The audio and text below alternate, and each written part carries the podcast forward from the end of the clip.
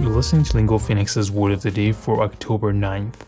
امروز بیر and پیتزا دی هستش و داریم در مورد تاول صحبت میکنیم که سپلینگش میشه T-O-W-E-L کلمه تاول میشه حوله به شکل یک نون و باهاش میتونیم یه ادیم بسازیم به این شکل throw in the towel و معنیش میشه to stop trying to do something because you have realized that you cannot succeed و سینونیمش میشه give up یه مثال ازش میتونه اینجوری باشه Three of the original five candidates for the Democratic presidential nomination have now thrown in the towel. یعنی که سه تا از نماینده های دموکرات تصمیم گرفتن که دیگه برای شرکت در انتخابات ادامه ندن به رقابت.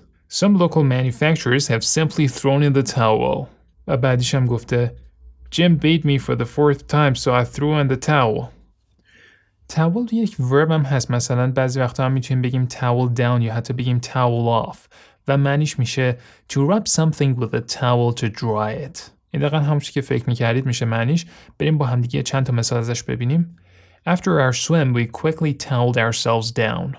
که این رو می‌تونید زمانی که دارید در مورد خاطرات سفراتون و اینا صحبت می‌کنید استفاده بکنید. He stood in the doorway toweling his hair dry. حالا اینکه چرا اونجا داشته ماشو خوش می‌کرده خودش یک معماه. Yeah, مثلا دايما as the New Yorker who گفته Most fit people have their own agents or reps who accompany them to the gym, feed them protein, towel their bodies off, etc. دقیقا مثل شرایطی که من دارم الان. With your word of the day, I'm Mohammad Golpayegani. We love feedback. If you want to email us, our address is podcast at lingophoenix.com, or you can find me directly on Twitter and message me there. My handle is at Thanks for listening, stay safe, and we'll see you back here tomorrow with a new word.